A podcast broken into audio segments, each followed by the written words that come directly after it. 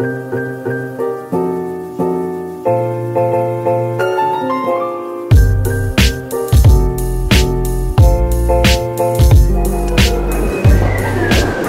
wa- I wasn't expecting that.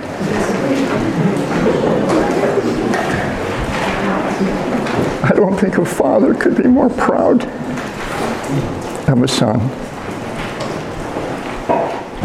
And my wife and I knew when he was three years old,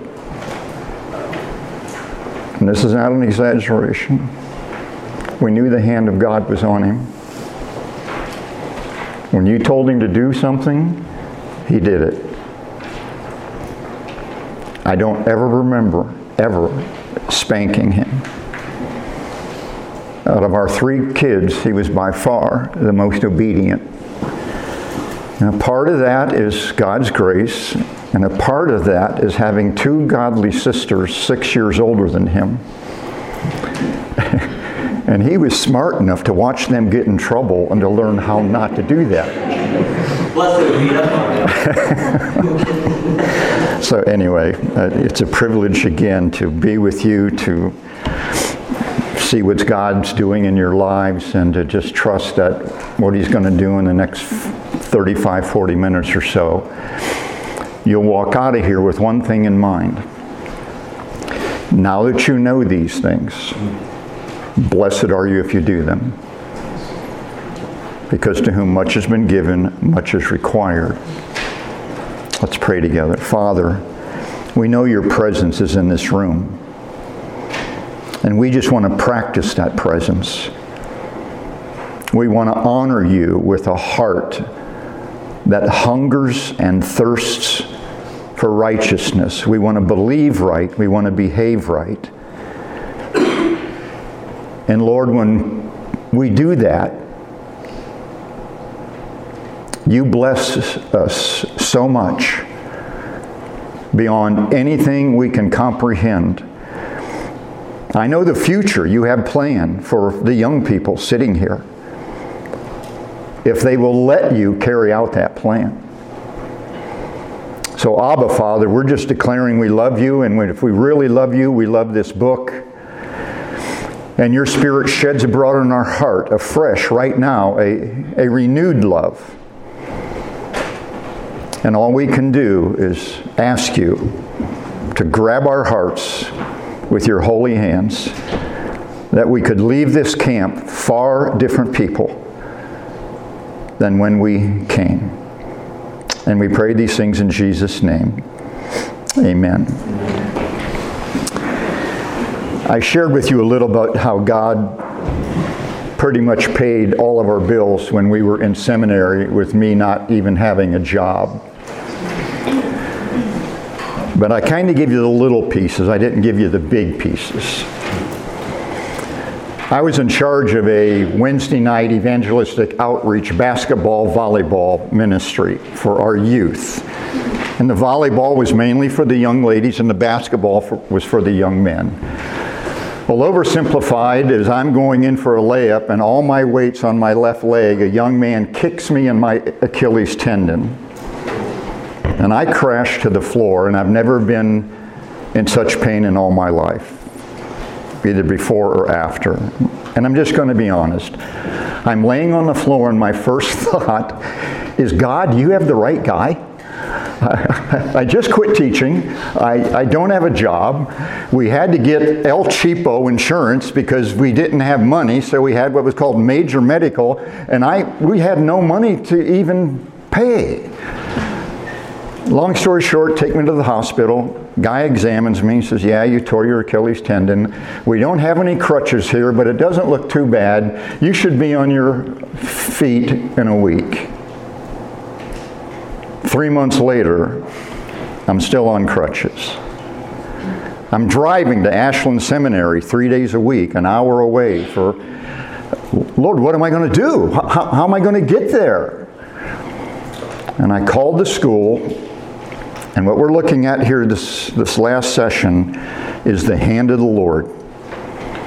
When you really believe that God is all you need and will meet your every need in the riches of Christ, and He develops that healthy, reverential trust of the fear of God that we looked at, the next stage of that grace is you're going to see the hand of God on your life in ways you can never anticipate, blessing you in ways that you would never imagine because you have chosen to bless Him by trusting Him with all your heart, soul, mind, and being, and having a healthy biblical fear of the Lord, and just watching Him shape your decisions and your life for His glory because God loves blessing people who bless Him. So, I'm at church, I'm hobbling around on crutches. This man approaches me, and I've seen him, and I think I know who he is. And he said, Are you Rory Winnica? I said, Yes. He said, Are you the one that led the Bible study in the Garfield High School district? I said, Yeah, about a year ago. And he said, Yeah, my niece was in that and it changed her life. And I just want to thank you for that. He said, But here's my question. She told me you were a college prep English teacher. I said, Yeah. He said, Well, Saturday there's a men's breakfast, and obviously you're not going to drive to get there. He said, You know, I just live two miles from you. Can I pick you up? And at my expense, I want to take you to this breakfast. And I said, okay. So we're getting in line, and I'm on crutches, and he's holding two trays at a men's gathering. And he's saying, Tell me more about your college prep English background. And I said, Well, I teach college prep English. I don't know what else to say. And he said, Well, I have a question to pose you. Have you ever edited a book? I said, No. Said, How hard would that be? I said, Not at all. English is English. he said, Well, I'm a professor at Akron University, and I just wrote a book for my computer class. And I sent it to my publisher, and my publisher said, We're not even going to try and edit this. This is a mess. So they sent his manuscript back to him and said, we're just going to lay this in your lap. You're going to have to find someone that will edit this. He said, Do you think you could edit that? and I said, Well, if a publishing company doesn't have the quality of people to do it, I'm going to at least try. And so he said, Well, if they said you would do that, because I told them that you might take this on, he said, I'm just going to give you the first 25 pages. Long story short, when I was done editing the 25 pages, it was edited down to 17 because this guy was just repetitious and wordy and just saying things that didn't need to be said and and and so I said well here's what it is but don't be disappointed because there's like red markings all over it and if you're going to retype it and send it back let's see what they say. So about a week later he calls me and said they told me to hire you I said, Oh, okay. I said, What does that mean? He said, Well, in about two weeks, you should be getting a check for $2,500. And I said, Whoa. I wasn't expecting that. I mean, it's not even done yet. And they said, No, that's, that's payment number one. And he said, I'm going to give you the rest of the book. And it took me about 10 weeks to edit it out. And his 98 pages ended up being about 69. That's how wordy he was. Long story short, sent it back. They printed the book. They sent me another check for $2,500. That paid almost all of our electric bills and hospital bills and everything up to that point in time. And you know, we were blessed by the money on the windshield and in the hand, and but we just thought we're still going to be up to our eyeballs in debt when this is all done. And when it was all over, I thought, it took an Achilles tendon tear, and for me to be in agony, and for God to come out of the blue, and all of a sudden somebody's asking me to edit a book when I've never edited a book in my life. And then God just reminded me there's no coincidences in life. And the days that we feel like things are crashing and burning, God said, Oh, no, you, you have no idea what I want you to learn through this trial. Because one of the things I think I've said already over and over is a faith that can't be tested what? Can't be trusted. And God's always refining that faith. Well, to just wrap this up a little bit, I was on crutches for three months, and one of the pastors saw me coming down the hall and said, What are you doing still being on crutches? I can't afford a doctor, so I'm just waiting for, I don't know what I'm waiting for.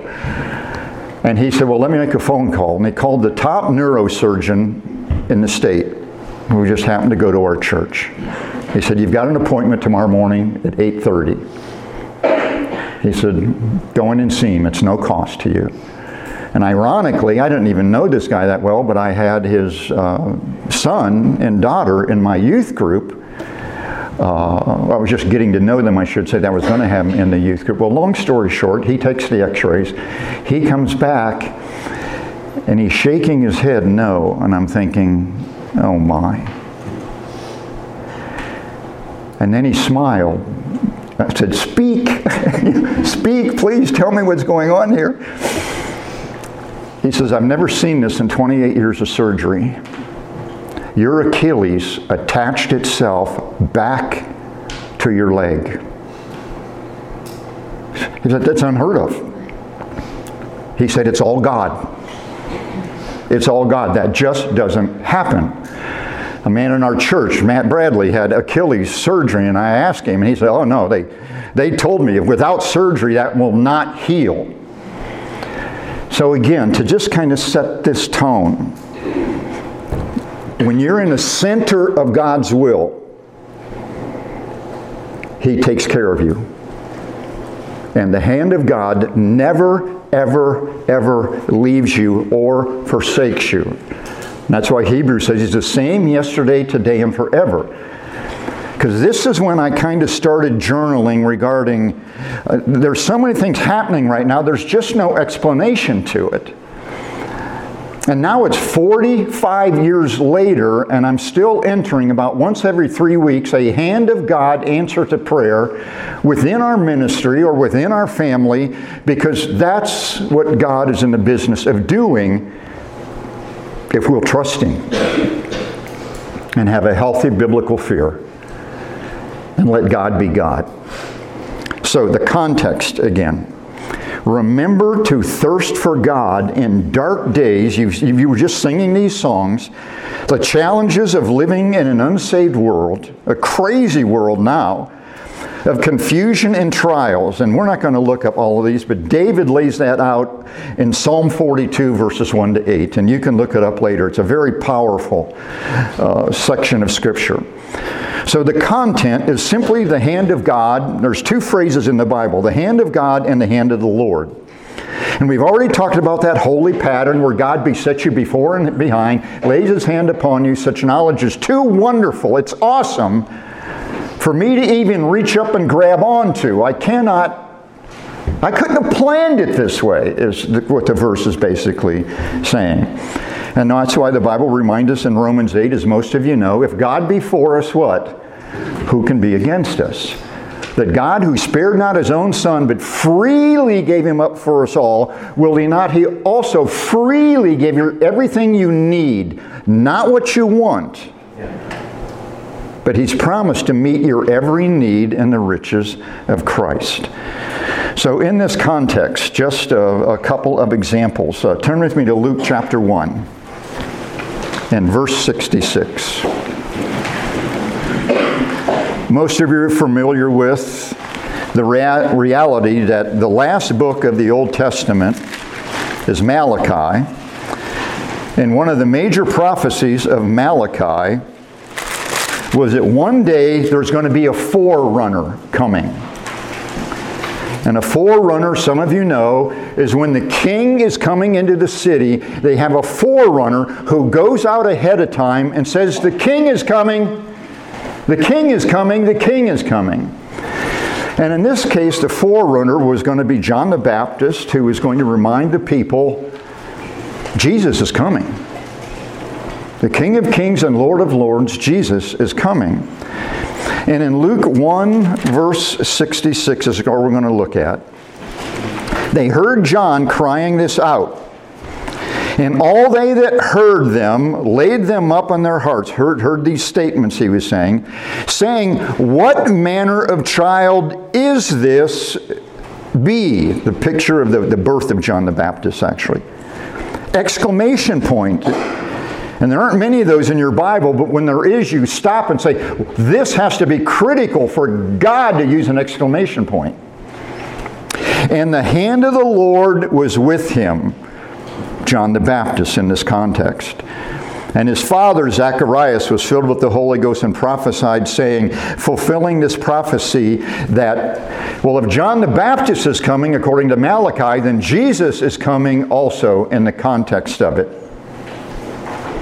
So, this is a divine fulfillment of the forerunner where God's hand is on this very special man. There's only one forerunner. John the Baptist, and he's announcing this. And I'm just giving you some examples as we look at this phrase, the hand of the Lord. Let her be the divine anointing of preaching the gospel in the Spirit's power. Turn with me to Acts chapter 11. And again, we're not going to look at all of it, but all of these are just how the hand of God is always revealing Himself. You can trust me. You can trust me. Just have a healthy fear of God and watch me fulfill the things that I've promised. Acts 11, verse 29, just for the sake of time. Matter of fact, I don't want to say forsake time right now. Verse 19. Now they which were scattered abroad, being persecuted, upon the persecution that arose about Stephen, traveled as far as Phoenicia and Cyprus and Antioch, preaching the word to none but the Jews only, because God always reached the Jews first. And some of them were men of Cyprus, Cyrene, and when they were come to Antioch, spake unto the, Grecian, the Grecians, preaching the Lord Jesus. And the hand of the Lord, because they're preaching the Word of God the way God told them to, which is rare in America today and the hand of God was with them. Colon, and as a result of the hand of God being with them, and a great number of people believed. And the way you really prove that you believe is you turn unto the Lord, which means you have to first turn from yourself. I'm not going to live for me anymore. I'm going to live for Him, is the context of this. Letter C, remember in this context the hand of God and the way his power just crushed evil scenarios where the devil was trying to stop God's work, was trying to hinder God's leaders. Turn to Acts 13, just a little bit to your right, verses 6 to 12. And when they had gone through the Isle of Paphos, they found a certain sorcerer, a false prophet, a Jew whose name was Bar Jesus, which happens to mean son of Jesus. Satan is always counterfeiting something that God is doing or attempting to which was the deputy of the county, Sergius Paulus, a prudent man, which means you're very wise, who called for Barnabas and Saul, who were doing the work of God, and desired to hear the word of God.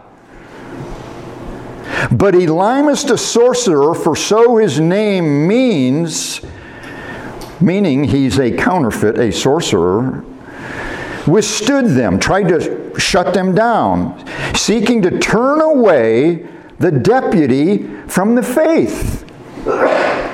Then Saul, who is also called Paul, who had just gotten saved, a man who was trying to kill the Jews, is now preaching to the Jews, filled with the Holy Ghost, set his eyes on him and said, Oh, full of all subtlety you're trying to hide this.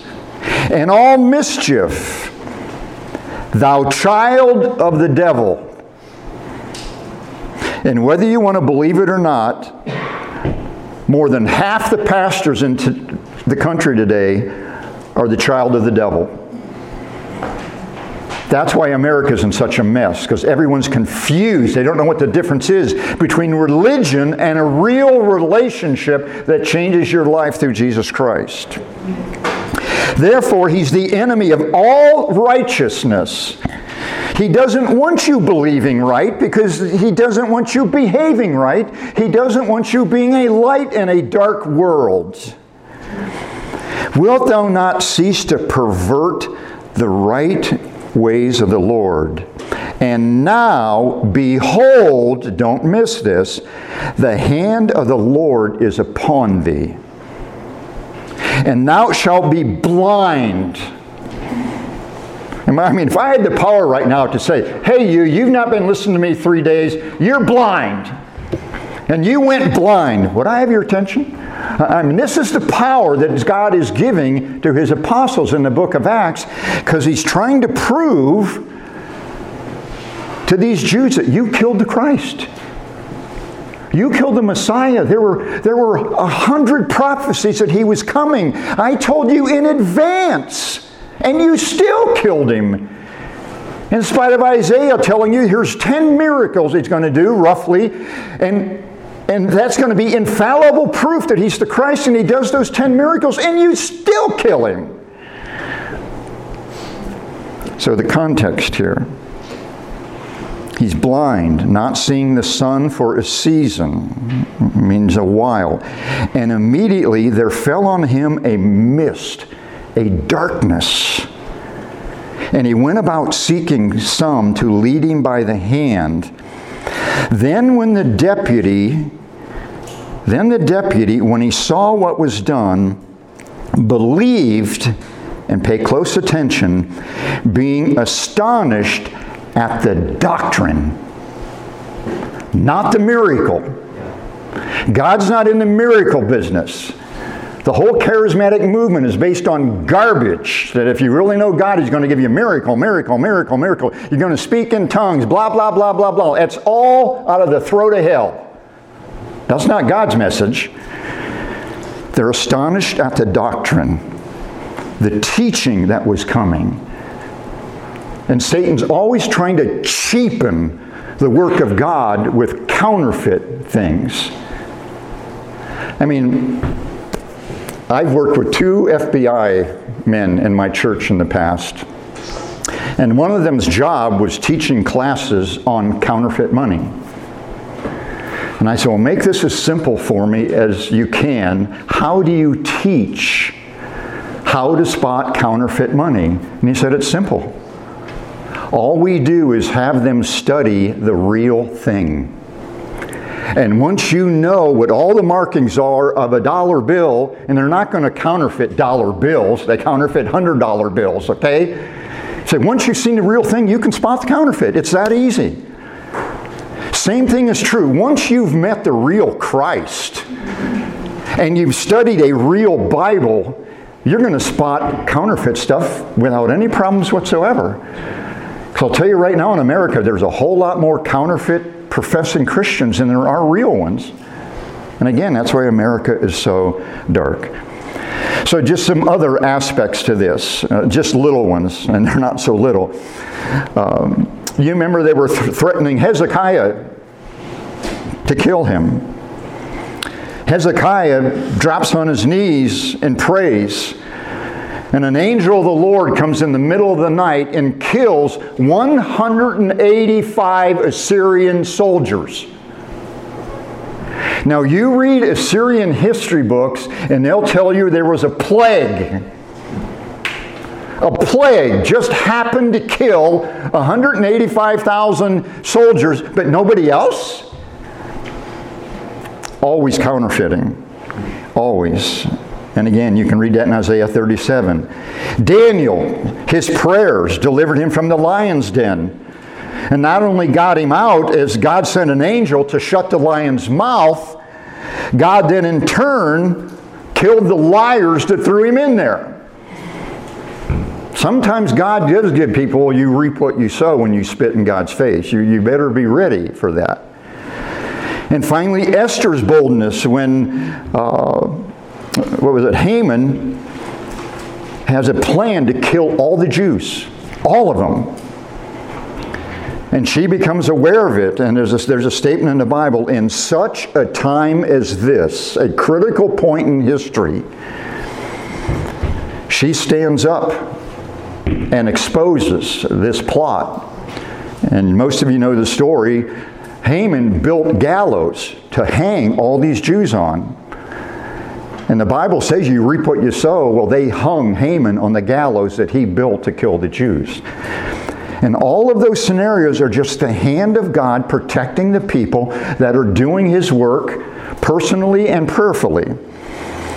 So let's just make some applications regarding this context of the hand of God. Remember your calling to make a difference. We've already talked about this. Wherever you go, your workplace, your school, you know, whatever it is, your next door neighbor, God has given you a message. And He's given you a heart to carry out that message. That's why Jude 20 says just have compassion and make a difference. Do you remember how often Jesus, when He saw the multitude, it said He had compassion on them? He was burdened for lost souls. And we need to have that same burden as well. And, and you know, I used to te- uh, tell my teenagers in the youth group just bloom where you're planted.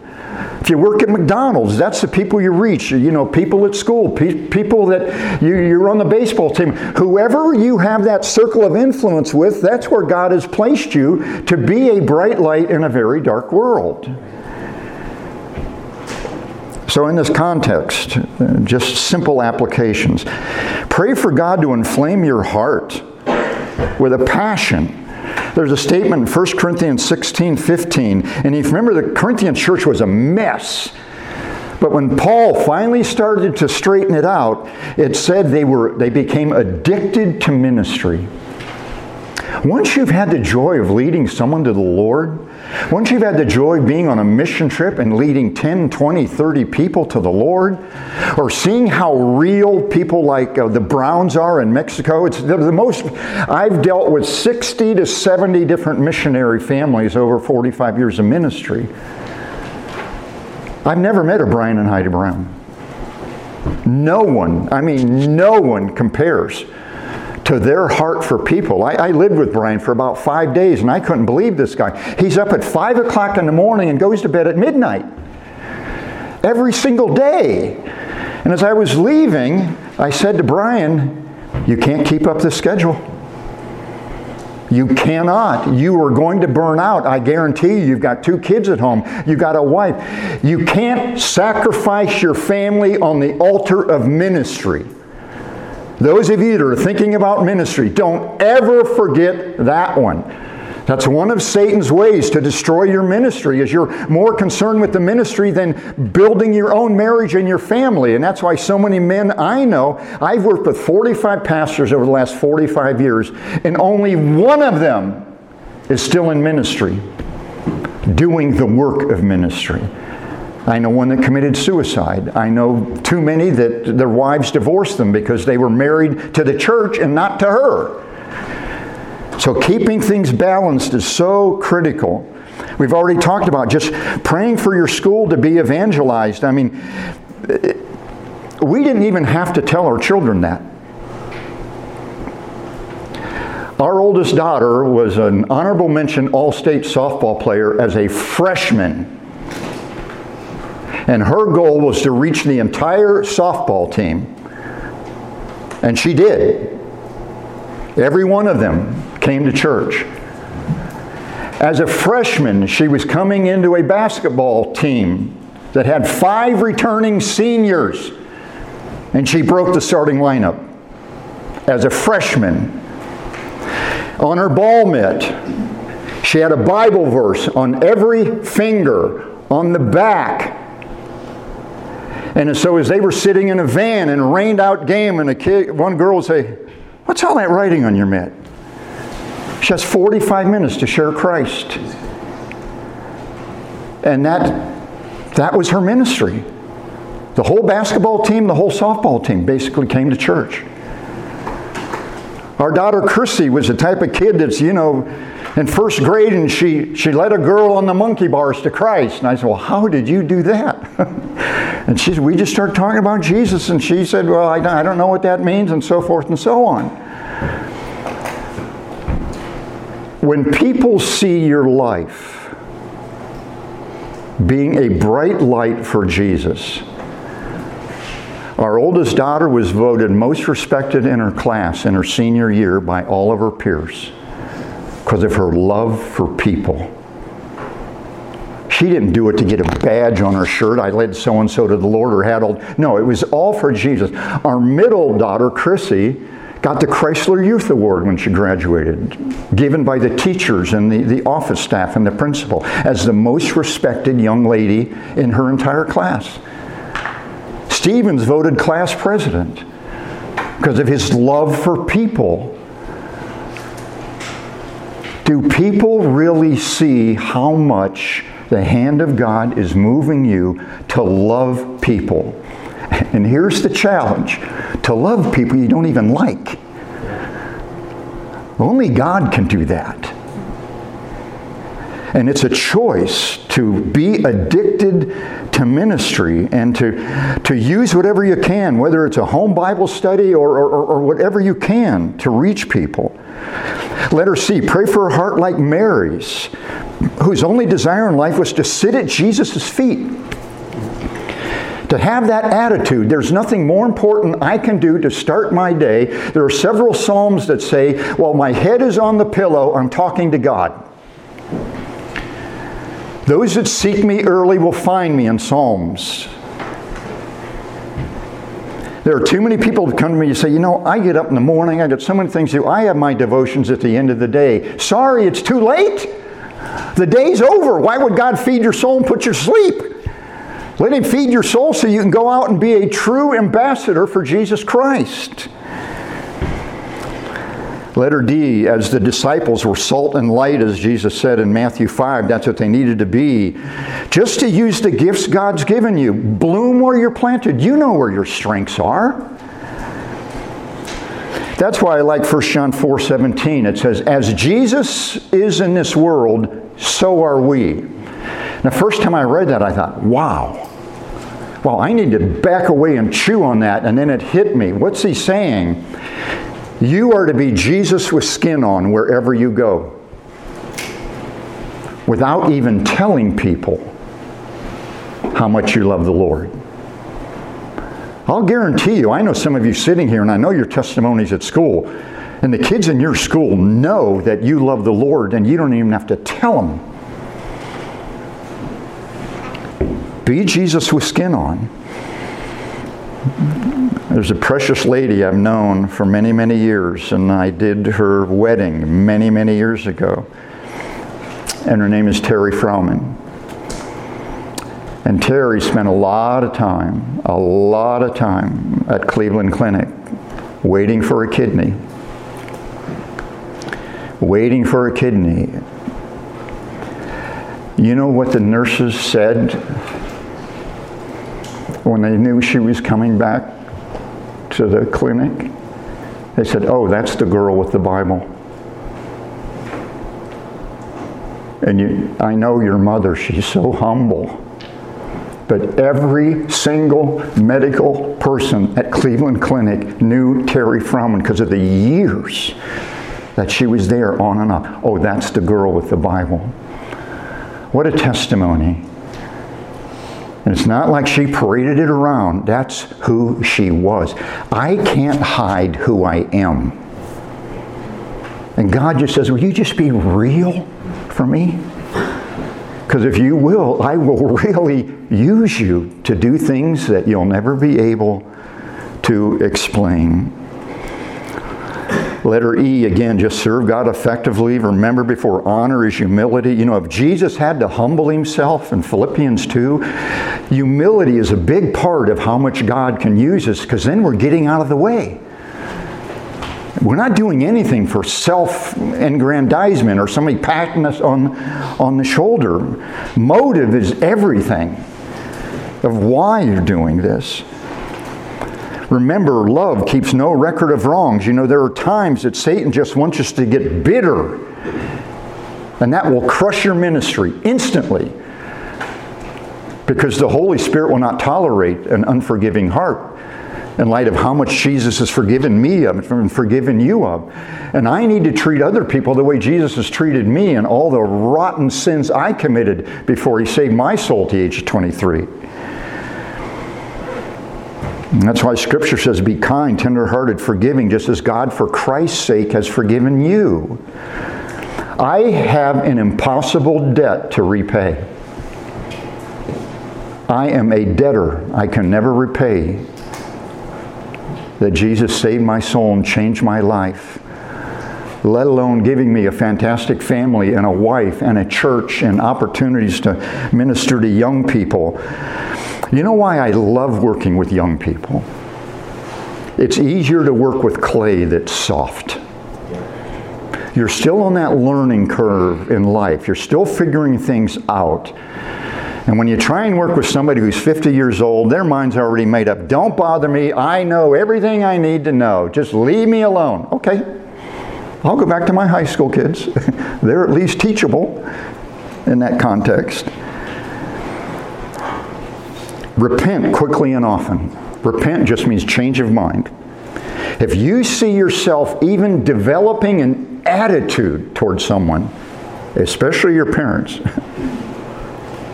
You stop that attitude from becoming an action by saying, God, you've got to stop this right now because I don't like where my mind's going right now. And my mind is usually going where my heart is leading me. And that's why the Bible says, keep your heart with all diligence. Why? For out of it are the issues of life. Every issue in life that's important to you and God, God will help you Guard your heart with having the right attitude and actions to carry out what God wants you to do. You know, this is hard to pray. but God, if I don't get rid of this attitude, would you break me? Whoa, you better be ready if you're going to pray that. Because He will break you. But God never breaks you to hurt you. He breaks you to set you free from something that's going to poison you if you don't deal with it. God breaks you to bless you and to say you're not going to enjoy life if you're going to live it like that.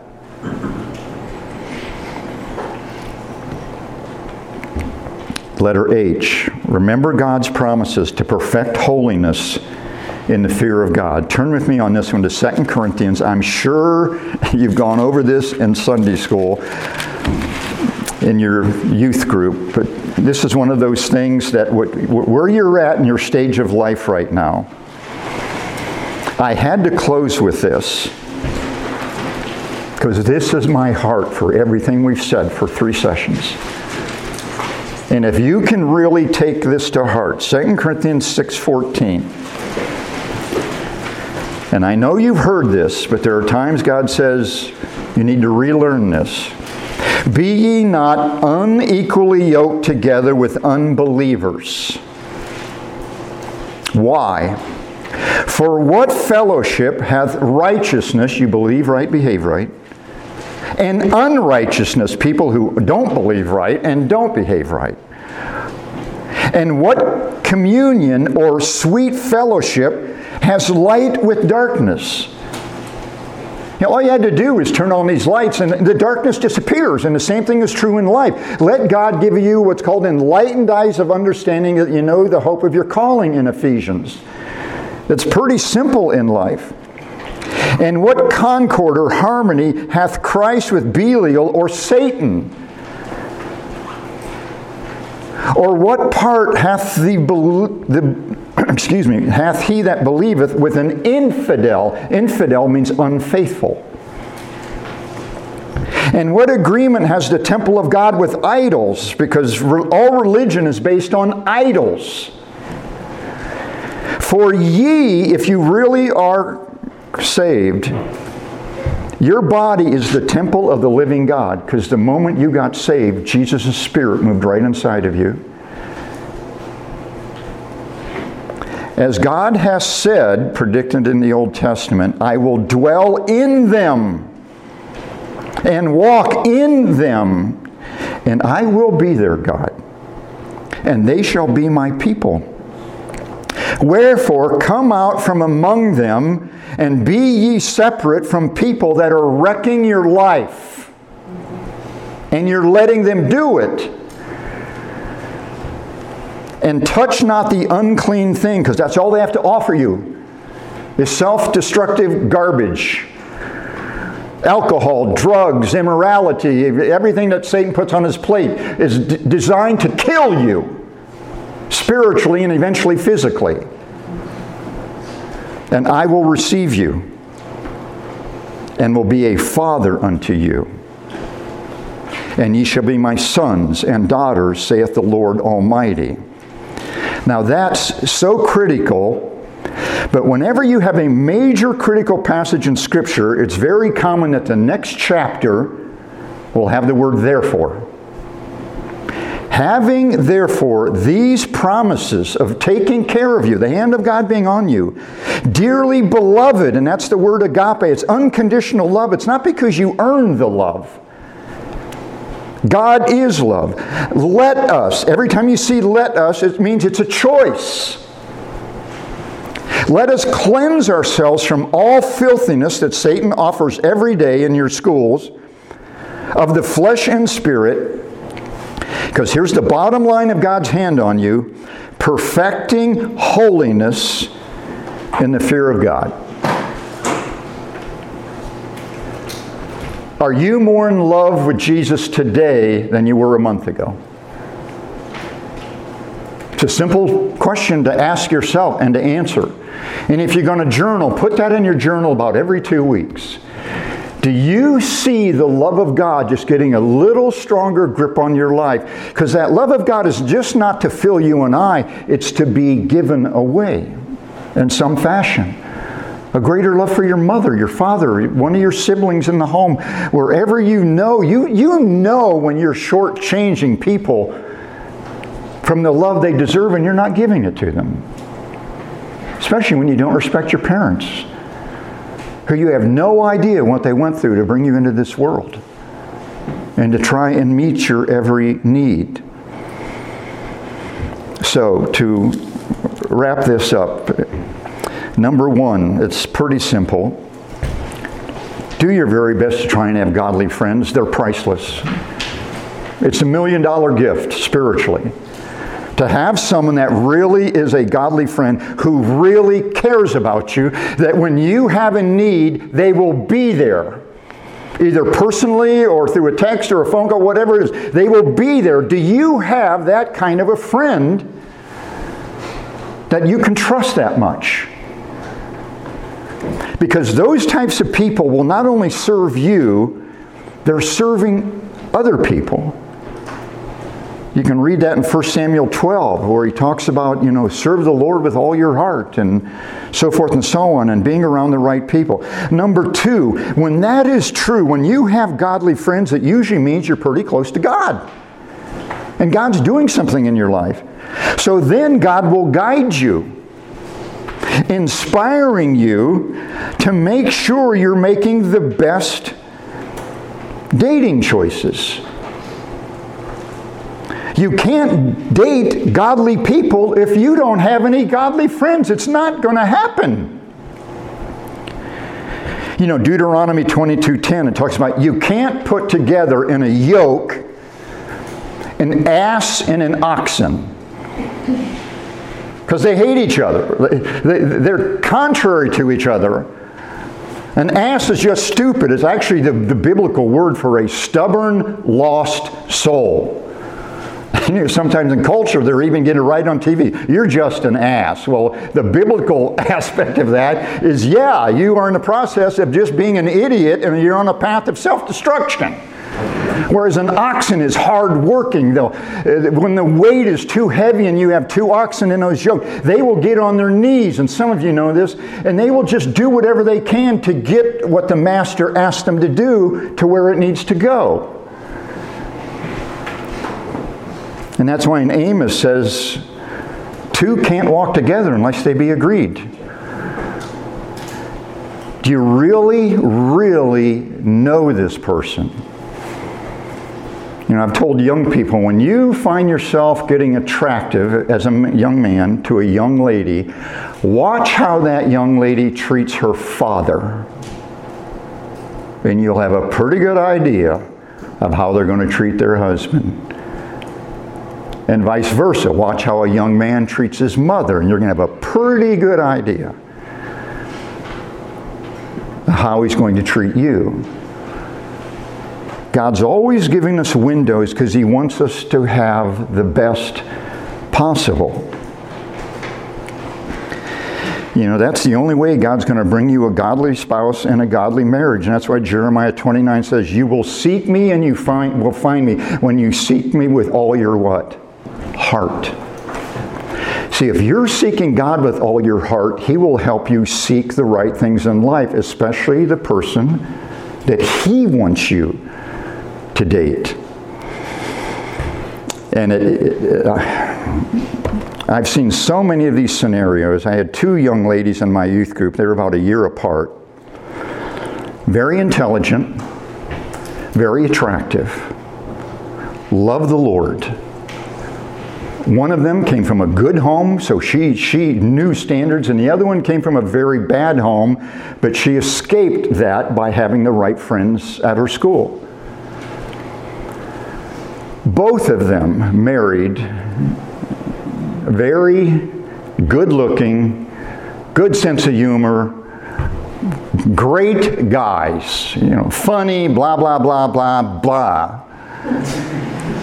And both of them within 18 months were in the emergency room because their husbands had beat them to a pulp and thrown one down two flights of stairs. And it broke my heart because I saw the potential. There were six young men in our youth group that would have loved to have dated them, but for some reason they, they went outside the youth group to somebody that they were just attracted to. The third scenario was a young man that I grew up with.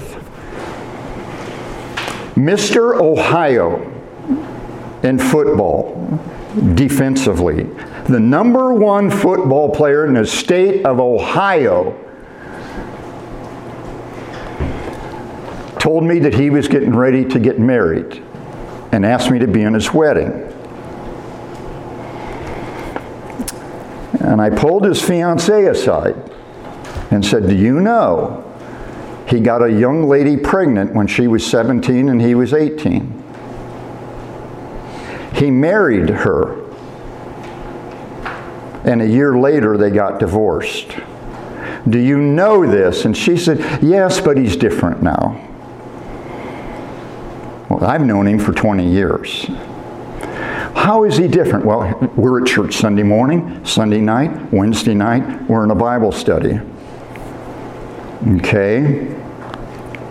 Are you sure that that study and that church and that time with the Lord is shaping his life in being a better man. Oh, oh yeah, yeah. So I challenged him. I was in his wedding. 13 months later, she calls me sobbing, and I won't even tell you what he did to her. When a young man has a track record like that, you better see fruit hanging on the vine that weighs a thousand pounds. I've met too many young men that are very good at God talk, that can put on the show, that can go to church. But if you're looking real closely, is he praying with you? Do you have any kind of spiritual discussions at all in your relationship before you get married? Is He leading you into new levels of maturity together? It's not rocket science. If there's anything you don't want to be in a hurry over, it's that choice. Because the Lord wants marriage to be a permanent scenario, just as Christ being the bride and the bridegroom at the church, it's a permanent connection. And I was telling my wife this because she loves young people, and a lot of you sat at our table, and she said, Okay, tell me what you're going to be teaching them. And I brought this up, and she said, You're not going to stop there, are you? I said, What do you mean? She said, Don't you dare not tell them there are Jezebels out there too. Don't just say there are guys that are jerks. There are counterfeit women out there that want to reel in that good looking man, so forth and so on. And it's both sides of the fence. And I just kind of smiled and said, That's a good point. but I've never dealt with that one personally, but she has. Because she counsels women constantly who, right now, even at our church, or marriages may not even make it. So, as we wrap this up, one of the most important things, number four, remember growing Christians always have growing marriages. Always, always, always. And when I'm doing premarital counseling, I draw a triangle. And I said, look, right now, you're sure you love each other. You're sure you know each other. But right now, if I draw that triangle and I've got the young man on this side and the young lady on this side, I said, right now, even though you think you know each other and you are pretty sure you love each other, there's a major gap. And if you're truly both saved and you're growing, as you grow, you will grow up that triangle and the gap will get smaller and smaller and smaller because at the top of the triangle is Jesus Christ. And He's brought the two of you together to help each other in that journey to become more Christ like. So the day you have children, your children have a chance of really understanding what a Christ centered, and I didn't say Christian, that's too loose. Oh, we have a Christian marriage. That doesn't mean anything. Do you have a Christ centered marriage where He's helping you grow and she's helping Him grow?